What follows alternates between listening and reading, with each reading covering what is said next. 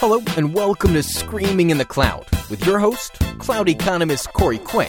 This weekly show features conversations with people doing interesting work in the world of cloud, thoughtful commentary on the state of the technical world, and ridiculous titles for which Corey refuses to apologize. This is Screaming in the Cloud. This week's episode of Screaming in the Cloud is generously sponsored by DigitalOcean. I would argue that every cloud platform out there biases for different things. Uh, some bias for having every feature you could possibly want offered as a managed service at varying degrees of maturity. Others bias for, hey, we heard there's some money to be made in the cloud space. Uh, can you give us some of it? DigitalOcean biases for neither. Uh, to me, they optimize for simplicity. I polled some friends of mine who are avid DigitalOcean supporters about why they're using it for various things, and they all said more or less the same thing. Other offerings have a bunch of shenanigans with root access and IP addresses. DigitalOcean makes it all simple. In 60 seconds, you have root access to a Linux box with an IP. That's a direct quote, uh, albeit with profanity about other providers taken out. DigitalOcean also offers fixed price offerings. Uh, you always know what you're going to wind up paying this month, so you don't wind up having a minor heart issue when the bill comes in. Their services are also understandable without spending three months going to cloud school. You don't have to worry about going very deep to understand what you're doing. It's click button or make an API call, and you receive a cloud resource. They also include very understandable monitoring and alerting. And lastly, they're not exactly what I would call small time. Over 150,000 businesses are using them today. So go ahead and give them a try. Uh, visit do.co slash screaming, and they'll give you a free $100 credit to try it out. That's do.co slash screaming. Thanks again to DigitalOcean for their support of Screaming in the Cloud. Hello and welcome to Screaming in the Cloud. I'm Corey Quinn. This week, I am on location at the Gremlin offices in San Francisco. I'm joined by Ho Ming Li, who, well, we'll talk about Gremlin in a minute. First, I want to talk a little bit about what you've been doing historically. First, welcome to the show. Sure, absolutely. Uh, thank you for having me and uh, happy to be here on the show. Nope, always great to wind up talking with new and interesting people. So, before you went to Gremlin, you were a TAM at AWS or technical account manager for people who don't eat, sleep, and breathe cloud computing acronyms. Yep. So, without breaking any agreements or saying anything that's going to cause AWS to come after me with knives in the night again, uh, what was it like to work inside of AWS? Yeah, I, I actually want to step back a little bit further. And when I joined AWS, this was uh, probably four years ago, I joined as a solutions architect over there. I am one of the only, if not the only person that actually uh, went from the solutions architect role into the uh, technical account manager role. Interesting. Uh, out of curiosity, what is the difference between a solutions architect and a technical account manager? I, I get that a lot for sure. Um, and from a technical perspective, both roles are very, very technical. Uh, the expectation is that you're technical and you're able to help the customers. I would say for solutions architect, you are a little bit um, working more with the architecture, whereas with the technical account management role, you're a lot more on the operations, so you're a lot more on the ground. When you say that you transitioned from being a solutions architect into a technical account manager, and that was a rare transition, is that because transitions themselves are rare, or is that particular direction of transfer the rarity? That's a great question. A particular direction of transition. And there is a tendency for people to start, you know, with a support role. Um, and technical account manager uh, has an enterprise support uh, element to it. Um, now, as technical account managers, instead of being reactive on a lot of support cases, you actually proactively thinking about how we can uh, make their operations a lot smoother and best practices around that. So I'll give you an example, right? Every year, there's usually very critical events for a lot of businesses. If you think of Amazon, right, the natural thing to think of is uh, Black Fridays and Cyber Mondays, right? A lot of these, uh, Prime Day as well recently. oh, absolutely. Happy Prime Day, belatedly. Continue. exactly. And so for these events, there's actually a lot of uh, planning, a lot of thinking ahead. And so as technical account managers, you work with the customers to make sure that they are ready for the event.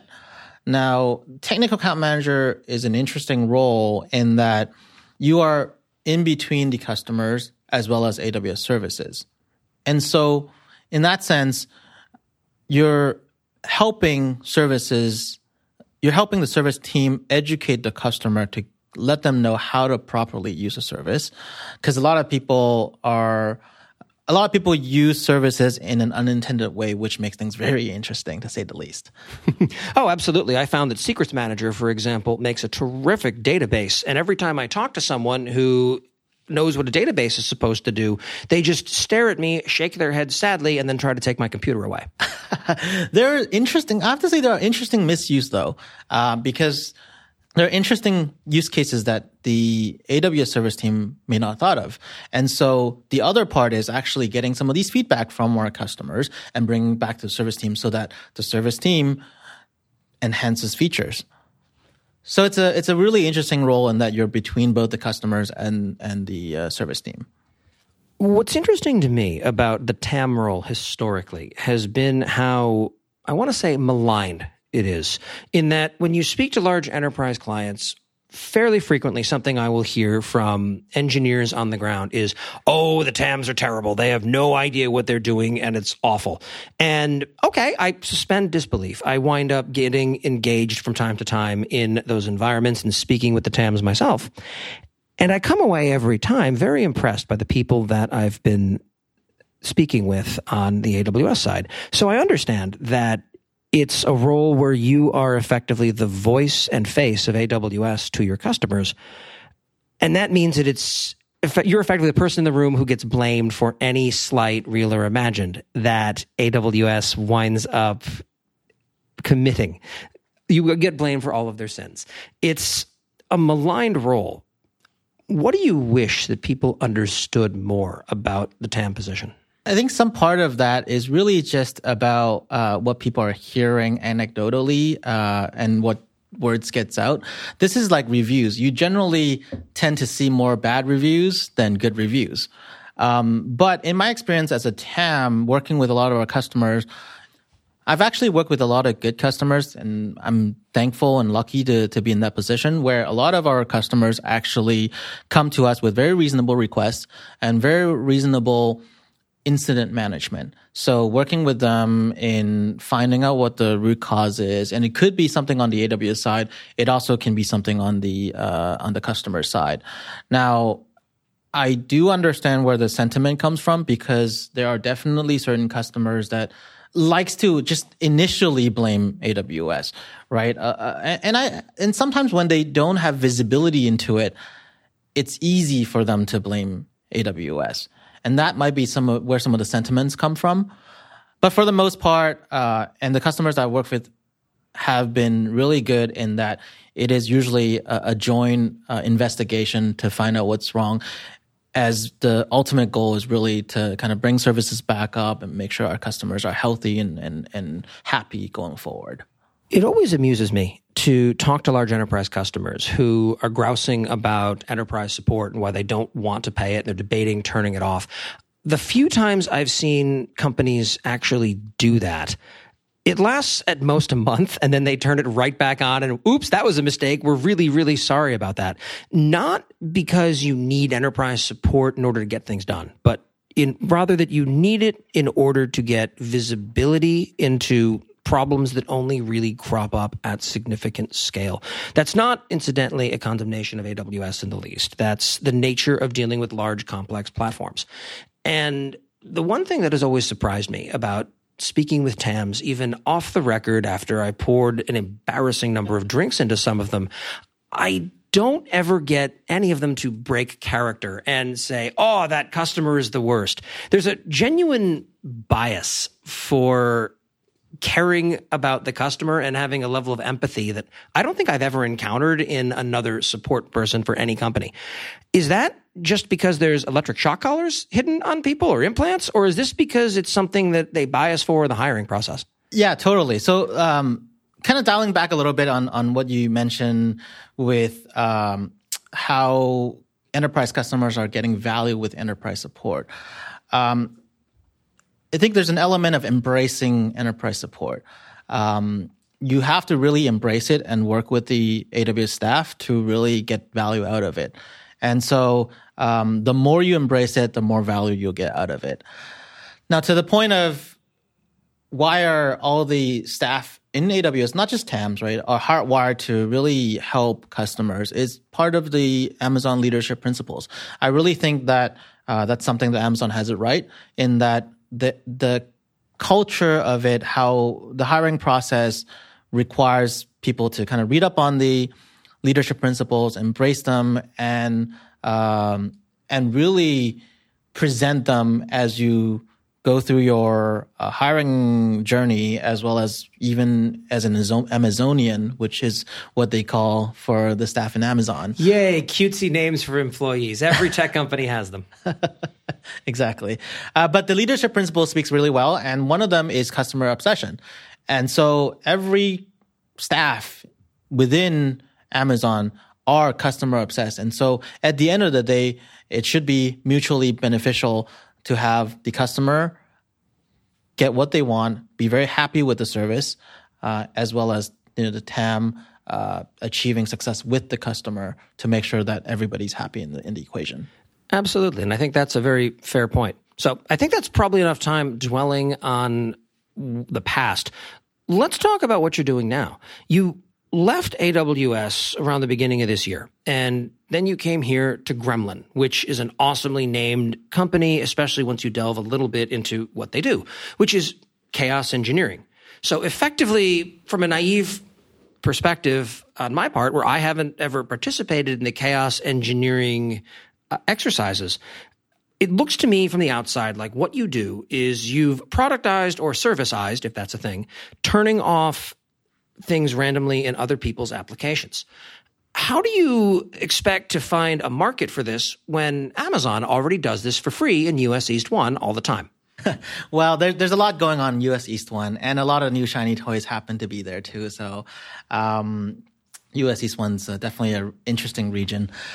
That said, so there's definitely a lot of misconceptions in chaos engineering. We have heard where some people would go and break other people's things and go, you know, just break things to prove a point. As a company, we're definitely not advocating for that. That's not the direction that we expect our customers to take. Really, chaos engineering is about planned, thoughtful experiments to reveal weaknesses in your systems you look at companies that are out there that are doing similar things, uh, like Netflix, like Amazon themselves. The intent really is to build resilience. With microservices, you, you hear this word a ton for sure in the industry. It's very difficult to understand all the interactions and to really have a good grasp, even as an architect. Like I've been an architect and here I'm here as a solutions architect as well even as an architect, it's impossible to know um, all the interactions and ensure that your systems are resilient. And so, one good way is to be thoughtful and plan out these experiments to reveal weaknesses and then uh, to build resilience over time.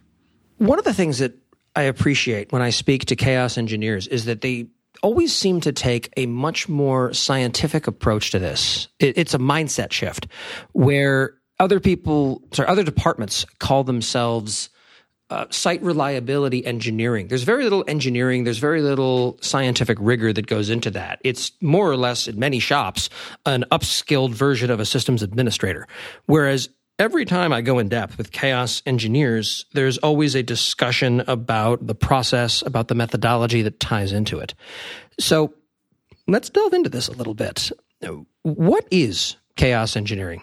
Because is it it's easy to interpret this, I think, as just having a DR plan that is just better implemented and imagined than a dusty old binder that assumes that one data center completely died, but everything else is okay and just fine. What is chaos engineering? It's interesting you bring up the DR plans. Definitely, most companies have a business continuity plan. They are, like you said, have a DR plan so that if their primary data center fail, they would fail over to a secondary data center. Spoiler, other than during carefully staged DR exercises, they almost never work. That's exactly what I want to bring up, right? So there is actually the terminology that's recently uh, said by Adrian Cockcroft calling it availability theater. Just having it in the binder, just having a passive data center is not enough. And so, first of all, is to exercise it, right? You have to actually exercise your DR plan. And if you go out and ask people, I, I honestly don't know how many properly exercise their DR plan. Now, the other thing is that's a, I can, I can understand why so many people are reluctant to exercise the DR plan because they're they're a huge blast radius is very dangerous to do, um, and it just takes a lot of planning, a lot of effort to do. So if you take that effort and shrink it down to a very s- small outage or a very small issue in your environment, architecture, and ask the question, what could go wrong in this environment? It could be as simple as a network link going down. Uh, and that's much easier to do, and that's much easier to practice. So the idea behind chaos engineering really is just bringing it down to a level where you exercise it regularly uh, so that you can build resiliency. But it has to be thoughtful. It still has to be planned. So we like to think of it as an experiment where you ask the question in this environment what could go wrong and then once you start understanding what parts can go wrong you want to experiment against it right you have a hypothesis that if i uh, disconnect my application from the database, um, I'm able to pull data from cache. I'm able to still show this information to my end users. That's the hypothesis. Now, it's a as much as you think that that's going to happen, you don't really know for sure that that's actually going to happen. So you would want to actually test it and experience it. And so the key here is actually injecting default, actually disconnecting the link to your database and see that, oh, whether it is actually showing you cache data or maybe in some cases um, it fails horribly, which is actually still a learning. And so ultimately, it comes down to learning about your systems and building resiliency over time one of the aspects that I think appeals to me the most is that it doesn't need to be a world changing disaster that can be modeled. A lot of times it's something on the order of you add 100 milliseconds of latency to every database call. What does that cause a degradation around? And that's a fascinating idea to me, just because so many DR plans that I've seen are built on ridiculous fantasies of assume the city lies in ruins, but magically our employees care more about their jobs than they do about their families. And they're still valiantly trying to get to work. It, it never works out that way. There's also a general complete disregard for network effects. For example, how many DR plans have you ever seen that say, what if all of US East 1 goes down? Okay. And Matt, we're going to just automatically try failing over to US West 2 in Oregon, for example. Okay. But somehow we're going to magically pretend that we are the only company in the world that has thought ahead to do this. There's no plan put in place for things like the half the internet is doing exactly what you're talking about. Perhaps provisioning calls will be particularly latent. So you may want to have instances already spun up. What if there are weird issues that wind up clogging network links where, oh, we want to shove a bunch of data there. Oh, well, first, we can't get to that data in its original case, and oops, there was a failure in planning. Or instead, it winds up being way too long since this was tested and their entire services that this was never thought about. So it's it feels to me on some level like chaos engineering is in some respects an end run around the crappy history of disaster recovery and business continuity planning. It just allows people to be a lot more granular, in my opinion right? So, like I said, the DR efforts needs to be there still. I'm not saying that they don't serve any purpose and they don't have a place. You should think about that, but it allows you to think more granular in just um, in the AWS world, what happens if a, a availability zone goes down? It's not always about an entire region goes down. Um, from a chaos engineering practice perspective, we actually advocate for starting small, right? You want to start asking questions around what if one link fails? What if one host fails? What if just a small component fails? Are you able to handle that? And then you start dialing up this blast radius and think about what happens if a wider array of things fails, right? What happens if your entire fleet of service goes down? And eventually, gradually, you definitely do want to get to the point like what Netflix can do. They can fail over regions. But to want to get there on day one is an extraordinary amount of work. So you can start small. So what happens is a lot of people want to do that and they just find it too difficult and throw their hands up in the air. I agree. I think there's also a challenge where you see people who tried something, it was hard, and they back away from it and don't want to do it again. I'm fascinated by stories of failure in a infrastructure context, not because I enjoy pointing out the failures of others, but because this is something that we can all learn from. Only a complete jerk watches their competitor's website struggle and fail under load and is happy about this because it could be you tomorrow. There's the idea in the operations world of hug ops. If someone else works at a company that is a direct competitor to yours, you still hope they get past their outages reasonably quickly. I don't think as an industry comprised of operational professionals and engineers that we are particularly competitive in that sense. We want to have the best technology, but not at the expense of our compatriots disappointing their customers. Yeah, absolutely. We all feel the pain. That's definitely for sure whether it's AWS, whether it's other cloud providers, whether it's Gremlin, our approach is to really embrace failure, but really t- is to learn from these failure to then build resilience. Absolutely. And that's not something that ever comes out of a box. I mean, I remember a few years back, a particular monitoring company uh, on Twitter saw that a company was having an outage and chimed in with, if you were using our service, you'd probably be back up now and they were roundly condemned by most of the internet for that. It turned out that a marketing intern had gone a little too far in how do we wind up being relevant to what's going on on the internet right now without the contextual awareness to understand what was going on. And that was something that became very I guess, heartwarming in a sense, in that we're all in this together and we don't use it as an opportunity to capitalize on the misfortune of others. Maybe that is, that's something that runs counter to what they teach at Harvard Business School. But fundamentally, it speaks to an empathetic world in which I prefer to exist. There's totally a human side to this, for sure. So at this point, it seems to me that trying to convince a company to embrace the theory and the idea of chaos engineering has got to be a bit of an uphill battle in some cases. So our problem is that our site keeps breaking and falling over when things stop working. And your genius plan is to go ahead and start breaking things intentionally why do we pay you again? Seems like one of those natural objections to the theory. In fact, that was not me mocking someone else. That's what I said the first time that someone floated it past me. How do you introduce chaos as a step towards making things better and not get laughed out of the room? So I think there's another misconception here where a lot of people might think about chaos engineering as something you just go in and break things on purpose.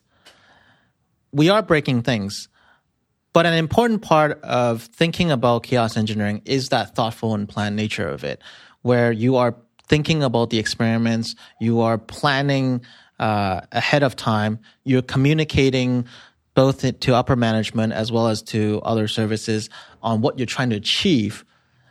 The goal is resilience. The goal is not things breaking. The hard part, of course, is getting there.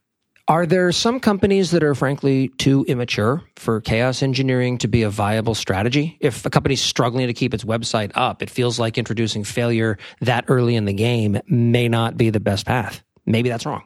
I think it's a journey. Chaos engineering is a journey. You're not jumping into the deep end right away. So we don't advocate for you not knowing what you're doing and just running a bunch of things that breaks production. You're not going to just, uh, you know, say, let's shut down all our servers in production and see what happens. That's not the intent of chaos engineering. I like to dial it back to the thoughtful and planned approach all the time because you are trying to do things that are in a very controlled manner. You are you you almost want to know what the outcome is, and you're just verifying, validating it, and also catching some surprises in a safe environment.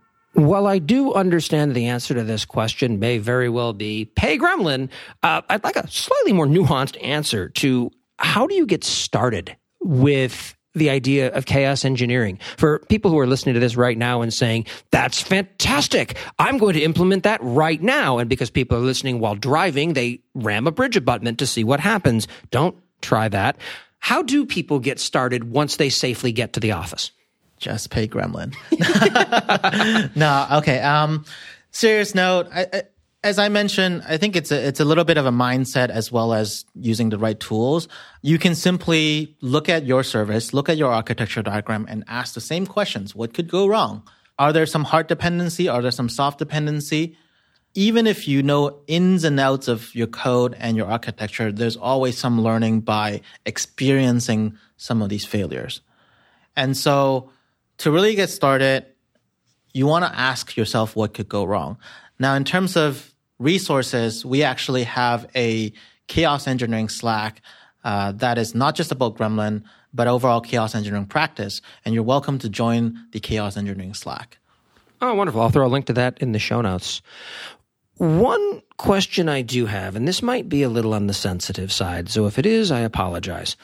But it feels like in many cases there are some companies, Netflix, sorry, something stuck in my nose there, that like to go on stage and talk about things that they are in fact running. And they talk about the cases in which it works, but they don't talk about edge cases and things where that doesn't wind up applying. A classic example of this might be, for example, a company gets on stage and talks about how everything they do is cattle instead of pets. And they're happy and thrilled with this. And then you go and look at their environment and, well, okay, yeah, their web tier is completely comprised of cattle. There are no pets, but their payroll is running on an AS400 somewhere. And the databases that handle transactions are absolutely bespoke unicorns. To that end, how much of chaos engineering as implemented today in the outside world is done holistically throughout the system, or is it mostly focused on one particular area and then broadened out over time? I like that question. That's a pretty interesting question.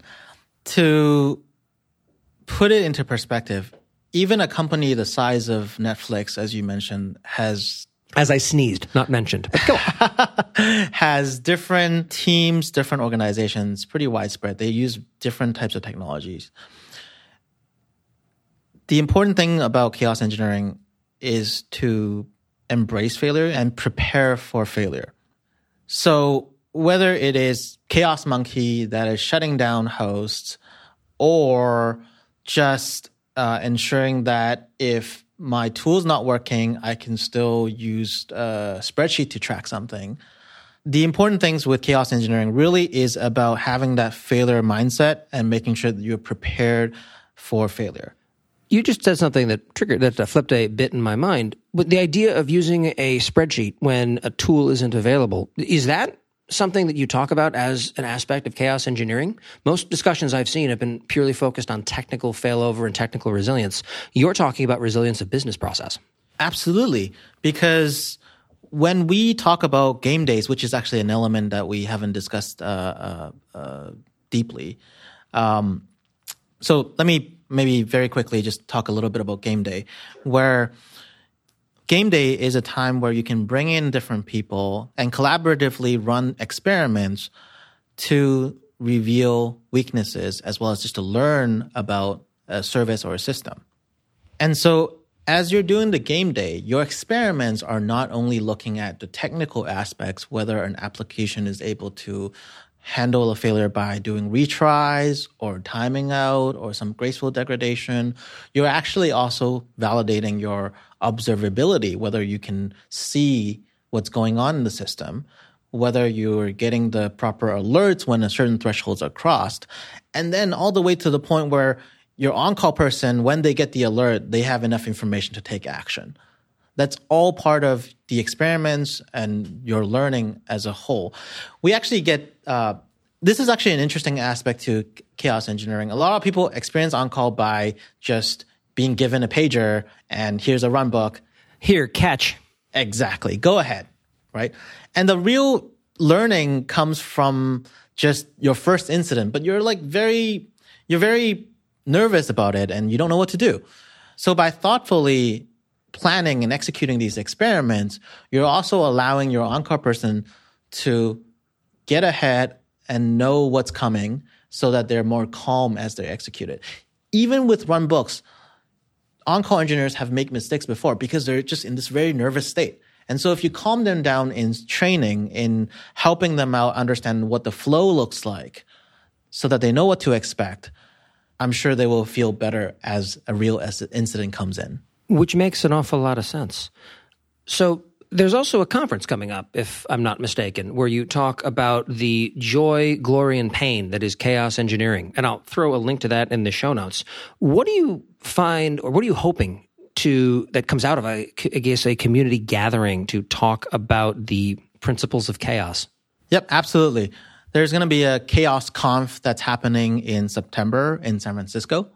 And we have great speaker lineup that is going to talk about their experiences in chaos engineering, talking about failure scenarios that they've experienced and how they handle the situation, as well as just overall a good gathering of like-minded people to talk about failures, talk about how to embrace it, how to prepare for failures, as well as how to handle certain situations. It sounds like it'll be a lot of fun. I know I'm looking forward to it.